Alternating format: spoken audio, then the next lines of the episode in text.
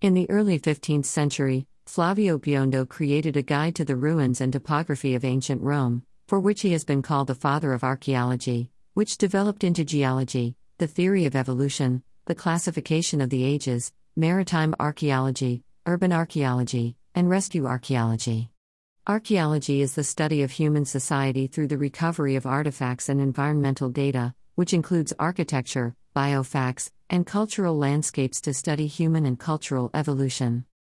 Similar to archaeology, urban exploring utilizes the same key areas of research, surveillance, excavation, and analysis.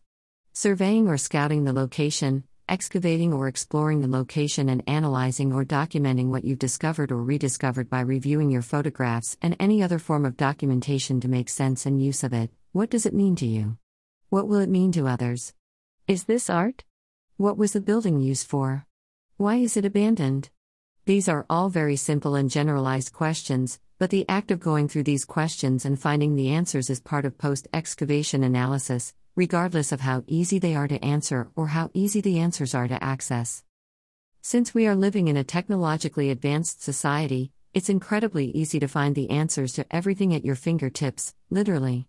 It's become possible to search archived newspaper articles, research papers, Wikipedia entries, electronic copies of old and new books, and tune into a free lecture on dark matter from a Berkeley physics class on iTunes University. It's fascinating how we electronically document everything, including our everyday lives, and how easy it is to access, and it's not because we have to, we want to.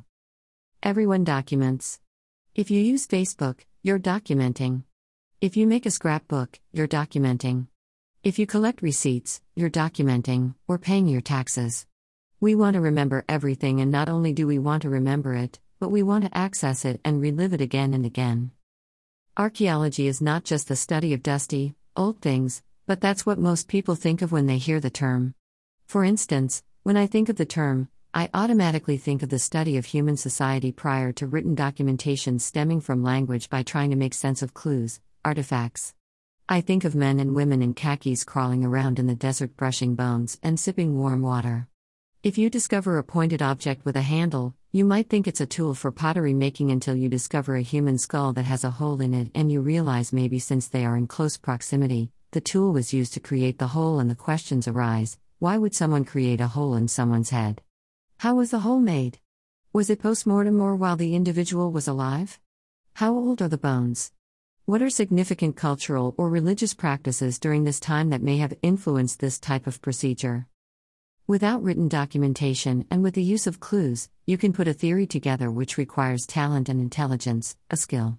It does not take talent and intelligence to read a paper that details exactly what happened simply because you found it on the floor of a building. But unlike millions of years ago, we are not locating, entering, and depicting cave paintings or finding tools that have no documentation of their use. Almost every tool created in the past century has a patent or instruction manual. We document everything so we can pass the knowledge to future generations and avoid legal issues.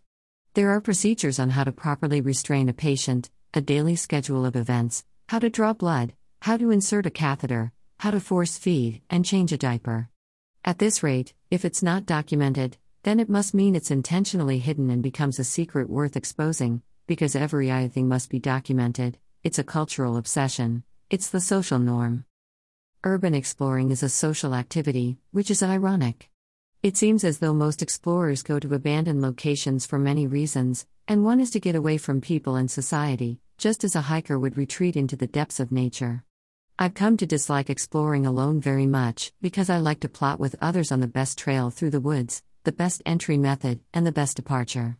I like having someone help handle bags as we climb through a window, someone to keep a lookout in the direction I'm not looking, someone to do all the talking if we are stopped, and someone to admire things with, the beauty of a hallway with just the right lighting, but this someone cannot be anyone.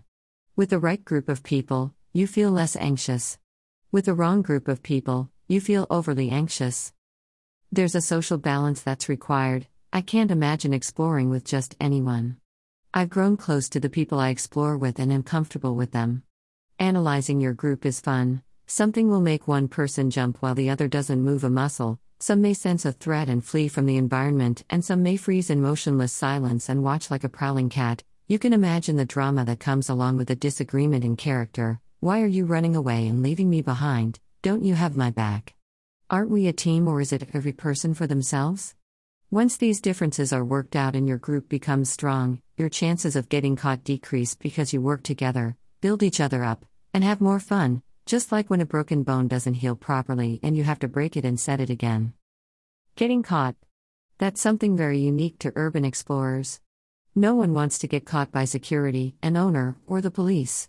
It's often a game of cat and mouse or pure fear. I avoid the fear part. I love to play games with my suppressors. The purpose of archaeology is to learn about past societies and the development of the human race. We're not necessarily doing that, because for the most part, it's all been documented. Although, there are documents left behind that originate prior to electronic archiving, so it's possible they are the only copies in existence. So, the question becomes obvious should we take them out of their environment and secure them for their future study and use? Are they of use? Are they of intellectual value or are they worthless? Is it ethical to remove artifacts from their environment? The artifacts have been exposed to the elements for years, so you would think someone would have removed them by now if they were of importance and the buildings are like a graveyard of intellectual data. Am I qualified to remove these artifacts? What does that mean, though? Qualified? Is it illegal to remove the artifacts? Isn't it illegal to leave them behind? I'm trespassing, so even if it's illegal to leave them behind, it's illegal to be in here to remove them. Urban exploration is not a field of study, it's not a licensed practice, and it's obscure, so who says what is right or wrong? Well, for one thing, the law does. But ethics unregulated by law are regulated by peers. The collective opinion of your peers determines whether it's right or wrong to do something not covered under law. If you took a poll and 51% of urban explorers agree it's wrong to take artifacts from buildings, then it becomes wrong to take artifacts from buildings. Or maybe it's only 1%, maybe it's a very influential person that says it's wrong to take artifacts from buildings. Or maybe you don't care and based on your life experience you decide it's absolutely necessary to remove artifacts from buildings regardless of who says what and why. It is what it is, but what is it? That's the question and an area open to interpretation of its usefulness or lack of. As people, we want to define everything. What good is it if it's just what it is? It can't just be, it can't just exist, there must be a reason, we must classify it, it must fit into our realm of society, because we don't like things that make us uncomfortable. If culture fails to define, classify, and find value and usefulness in things, they become weird and unusual. So, for this moment in time, we are the weird and unusual people who do the weird and unusual things.